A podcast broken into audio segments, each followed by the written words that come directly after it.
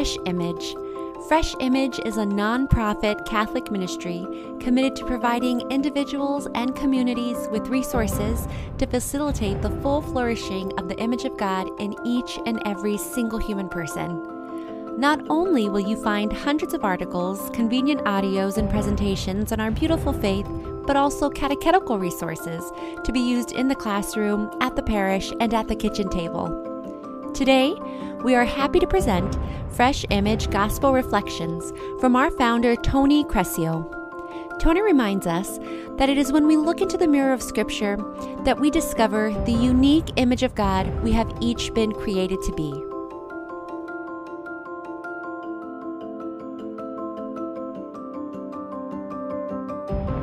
My dear friends in Christ, with the arrival of the 31st Sunday of Ordinary Time, we are now only one month away from the beginning of Advent. In terms of liturgical time, this means we are only one month away from the beginning of a new liturgical year, the celebration of the solemnity of our Lord Jesus Christ, the King of the universe, celebrated on the last Sunday in Ordinary Time. We will explore the significance of the liturgical calendar in greater detail next Sunday. However, for today, the rapidity with which we are approaching the end of the liturgical year has an importance for understanding the readings for this Sunday. This is something we have repeated in our last few gospel reflections. But it is important for us to keep reminding ourselves of it, especially when the culture around us takes such a radically different approach to this time of the year. At the moment, the society we live in is in the midst of making a very quick transition from Halloween to Christmas. The reason for this is not very complicated money. Our society commodifies all things, especially major celebrations. Instead of companies facilitating the celebration of major holidays like Christmas by providing people with the necessary means to celebrate, we have allowed major corporations to dictate our mentality when it comes to such holidays, and even the timeline upon which we celebrate them. This is a huge detriment to the Christian way of life in several different ways. One of which is that it distracts us from participating in and living according to liturgical time. For, as Christians, we ought not live according to anyone's timeline but Christ's, and the time which God has allowed us together with the entire human family for drawing closer to Him until the end of time. This is what the current liturgical season is driving at. As Christians, we ought not be hurrying towards Christmas, but taking the time to live in liturgical time. Liturgically, as has been said on several occasions, we are in the midst of the final week of Jesus' earthly life, and storm clouds are gathering around the incarnate Son. The best indicator of this over the last several weekends has been that various groups, including the Herodians, the Sadducees, and the Pharisees, have all been working intently to begin a movement against Jesus. For though these groups have very few common interests, they all see Jesus as a threat to their way of life and teaching. This reality becomes even more obvious in today's gospel when Jesus outright denounces the scribes and Pharisees. As we will see, Jesus' very blunt criticism of the religious and cultural leaders of his own time and place are every bit as pertinent and timely in our own.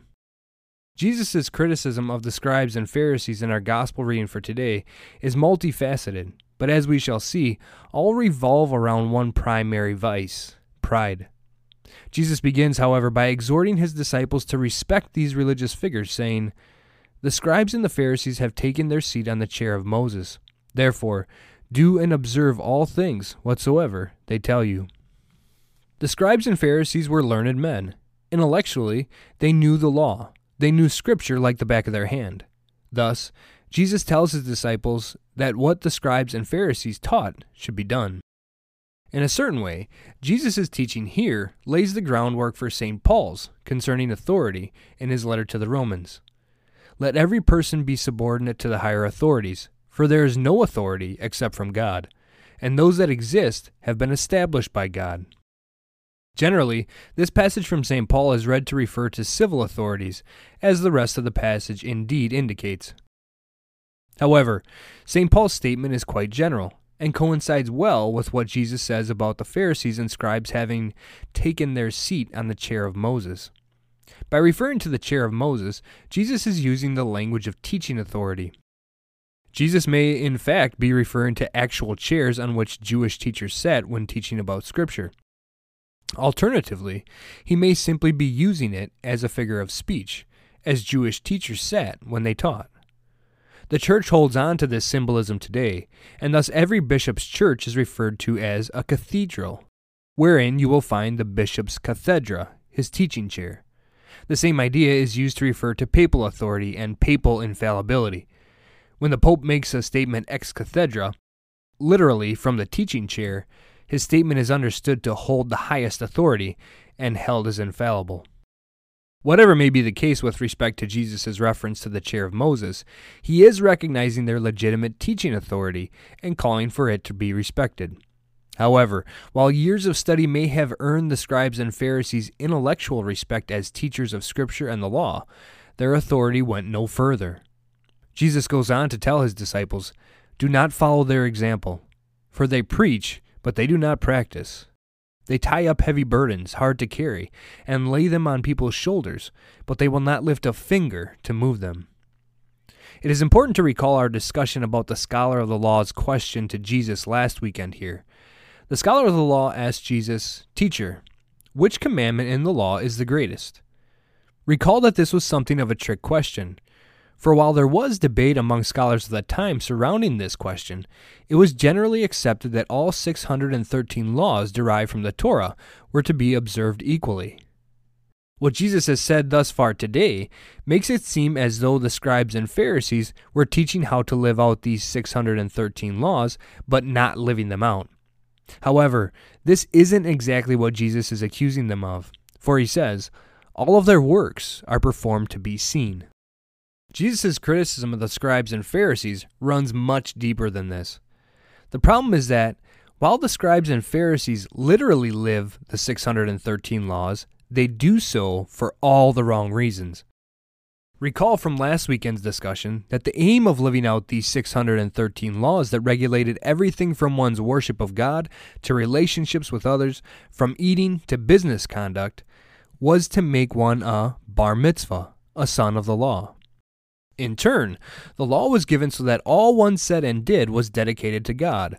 Thus, living as a son of the law was meant to form one, day by day, into a child of God. The problem is that this is not the reason the scribes and Pharisees live out all 613 laws. Instead of living out the law for love of God as intended, they live out the laws, and rigorously so, for love of themselves. All their works are performed to be seen, they widened their phylacteries and lengthened their tassels. The Mosaic Law required that small boxes containing parchment with scripture verses be worn on the forehead and left forearm during prayer. Thus, Deuteronomy chapter 6 verse 8 exhorts the people, "Bind the commandments of the Lord on your arm as a sign, and let them be as a pendant on your forehead." These small leather boxes are phylacteries. Along the same lines, in chapter 15 of the book of Numbers, the Lord instructs the people through Moses to make tassels for the corner of their garments, fastening a violet cord to each corner. The purpose of these tassels, God explained, was to remind those who wore them to observe the commandments. Like the commandments, phylacteries and tassels were meant to direct the people to God. Akin to a wedding ring, they were tools used to remind them of their covenantal relationship with Him. However, just as they had done with the observance of the law, the scribes and Pharisees had made these items, which were all about God, about themselves. They enlarged them for the explicit purpose of catching people's attention and drawing it to themselves so that people would see how religiously pious they were. Jesus' criticism of the scribes and Pharisees here echoes what he had said in his teaching on prayer in the Sermon on the Mount in chapter 6 of Matthew's Gospel. There he had taught, when you pray, do not be like the hypocrites, who love to stand and pray in the synagogues and on street corners, so that others may see them.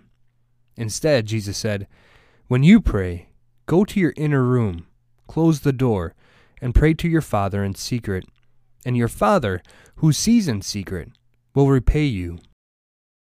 The contrast Jesus is drawing here is not between a private and public life of religion and prayer, far from it. Jesus would have the whole world see our lives and be reminded of our Heavenly Father, as he says in chapter 5 of Matthew's Gospel, where he calls us to be the salt of the earth and the light of the world. Your light must shine before others, that they may see your good deeds and glorify your Heavenly Father. Instead, the contrast is in intentionality. The scribes and Pharisees pray in public precisely to be seen, just as they widen their phylacteries and lengthen their tassels to be seen. What Jesus is saying here is don't be ashamed of your faith. Live for God and allow others to see the love you have for Him to inspire them to do the same. In Matthew 6, Jesus characterizes those who show off their religiosity in order to attract attention to themselves as hypocrites. He does the same repeatedly in a series of woes he pronounces against the scribes and Pharisees in the section immediately following our gospel passage for today. Two of which are especially enlightening. For example, in verses 16 and 17, Jesus says, Woe to you, blind guides, who say, If one swears by the temple, it means nothing, but if one swears by the gold of the temple, one is obligated. Blind fools, which is greater, the gold or the temple that made the gold sacred. Then, in verses 27 and 28, Jesus says, Woe to you, scribes and Pharisees, you hypocrites! You are like whitewashed tombs, which appear beautiful on the outside, but inside are full of dead men's bones and every kind of filth. Even so, on the outside you appear righteous, but inside you are filled with hypocrisy and evil doing. What Jesus is saying in these two verses and the other woes which he pronounces against the scribes and Pharisees is that they are so caught up in the minutiae of how one lives out the law that everything has become about appearances rather than about love for God. Said differently, the scribes and Pharisees have perverted the law, which was supposed to train the people in loving God with the whole of their lives, into a show. And more precisely, a show wherein they cast themselves as the stars. In short, as Hans Urs von Balthasar would say, the Pharisees were caught up in the ego drama rather than living and leading the people in the theodrama. We can go a bit deeper here and draw from what Jesus says to name three spiritual diseases that the scribes and Pharisees suffer from. The first is the source of the latter two, and it is pride, the mother of all vices. The Latin for pride is superbia, which means more literally above life from super meaning above and bios meaning life.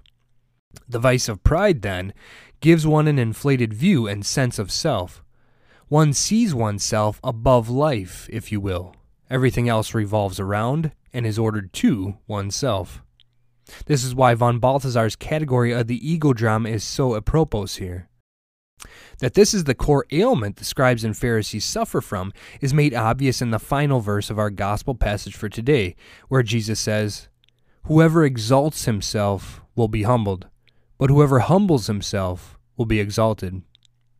Plagued with pride and thus seeing themselves above life, the scribes and Pharisees have made even the worship of God and prayer about themselves. This leads to the second spiritual disease the scribes and Pharisees suffer from vainglory. What exactly is vainglory? In question 132 of the Secunda Secundae of his Summa Theologica, St. Thomas Aquinas explains this vice by first explaining what glory means. And following St. Augustine of Hippo, he writes that glory means clarity with respect to one's character, meaning that one's character or goodness is clear and known to oneself or others. Aquinas notes that glory is not in itself bad, which will come into play later in our discussion. Aquinas then explains that glory becomes vain in three ways, the third of which is most important to our discussion today. That glory becomes vain when an individual refers their goodness, or apparent goodness, we might say, to themselves, rather than referring it to the only source of goodness, the good itself, namely, God. This is precisely what we see Jesus charge the scribes and Pharisees with today.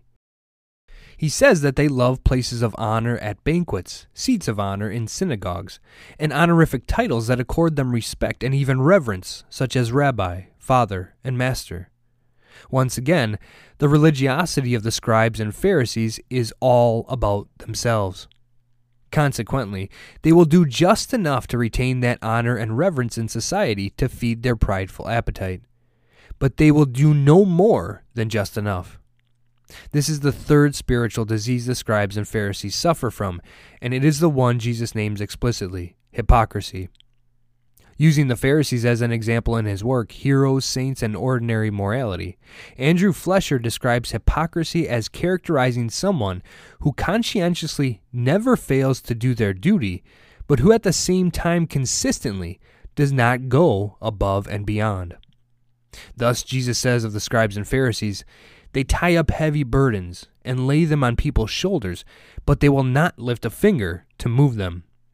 Again, the religion of the scribes and Pharisees is performance, one that casts themselves center stage to glorify themselves instead of God.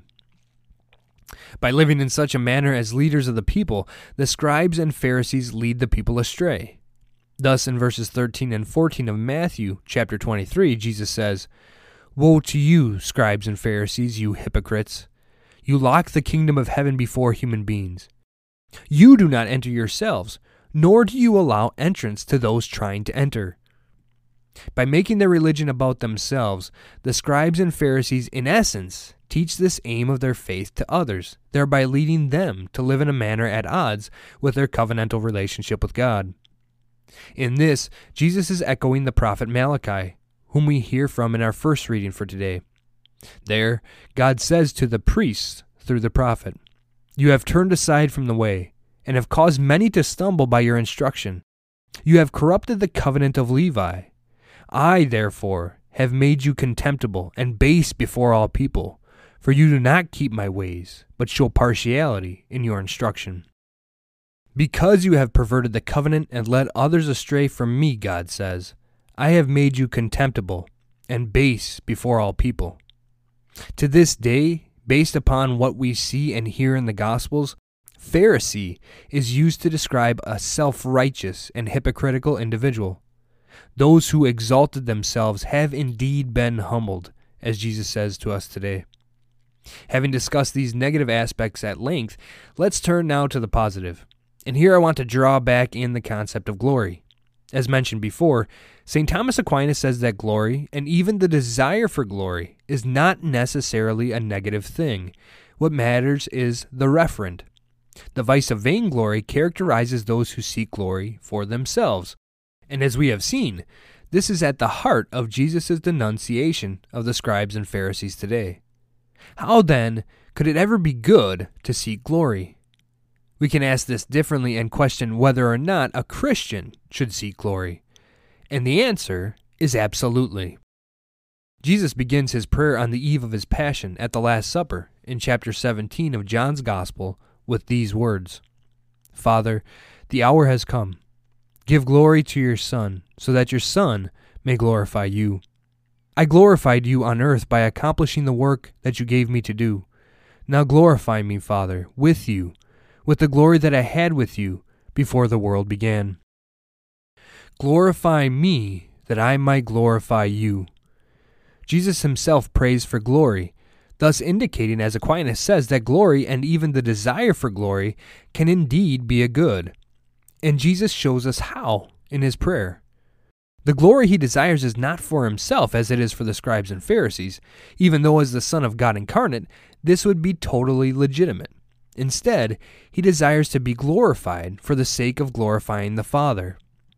Remembering that glory is clarity with respect to one's character, Jesus is praying that those who have witnessed his life and who are about to witness his passion will see him clearly, will see him for who he is, and thereby see the Father's love in him, will see that God so loved the world that he sent his Son for its salvation, to draw the human family back into the eternal embrace of love that is our God. The glory that Jesus prays for is directed to the Father and desirous of accomplishing God's purpose for the human family. He prays in verse 21 of the same chapter, so that they may all be one, as you, Father, are in me and I in you, that they also may be in us, that the world may believe that you sent me. In effect, this desire for glory is the same Jesus teaches us to live out in his Sermon on the Mount, when he teaches us to be the light of the world. In chapter 5, verse 16 of Matthew's Gospel, Jesus says, Your light must shine before others why? Not for yourselves, but so that they may see your good deeds and glorify your heavenly Father. This glory is precisely what characterizes the lives of all the saints. Echoing Jesus' high priestly prayer in his work, Love Alone is Credible, Hans Urs von Balthasar writes that it is in the saints that Christian love becomes credible. They are the poor sinners' guiding stars. But, and here's the key point made by Balthasar, every one of them wishes to point completely away from himself and toward love. It is only such radical self denying love that will convert the world toward the Heavenly Father. For only such love has no guile. Only such love has no ulterior motive, and thus only such love is finally credible. My friends, this weekend, Jesus warns us against the perennial temptation to pride, the temptation to make life all about oneself, and thereby, in essence, to deify ourselves rather than live as creatures of our loving Creator. However, far from being deprecating, Jesus is teaching us the path to true glory, the glory that every human creature has been created for, which is to share in the very glory of God by glorifying Him. As St. Irenaeus teaches us in Book 4 of his great work against heresies, the glory of God is a living man, and the life of man consists in beholding God. To aspire for true greatness is nothing else than to aspire for the eternal embrace of the Heavenly Father. For the Christian, this requires the virtue of magnanimity, the virtue that recognizes that we are indeed worthy of greatness and gives us the strength to pursue it. However, the human creature is not capable in itself of such greatness. Rather, the human creature can only be drawn into the life of the Creator by the Creator. Thus, the virtue of humility is required in order to give magnanimity direction. These two virtues are displayed by Christ and mirrored in the lives of the saints up and down the centuries, but by none are they better exemplified than by Mary. In response to being told that she had been chosen to be the mother of the Son of God, Mary exemplifies these two virtues in the proper order. First, recognizing her creatureliness and exemplifying humility, she utters her fiat, saying, Behold, I am the handmaid of the Lord. May it be done to me according to your word. And then, visiting her cousin Elizabeth, she exemplifies the virtue of magnanimity in her Magnificat. My soul proclaims the greatness of the Lord. My spirit rejoices in God my Savior. The Mighty One has done great things for me, and holy is his name. In Jesus and Mary, we see the greatness of humility on full display. A humility which recognizes that God has done great things for us by sending his Son into the world so that we might have life to its fullest. A humility so full of the greatness of God that every word and action glorifies God, for love of him and love of neighbor, that all might be one, as Jesus prayed.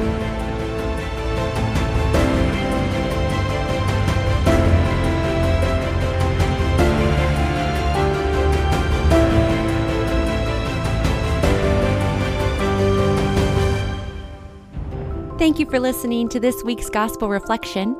For more resources, please visit us at freshimage.org.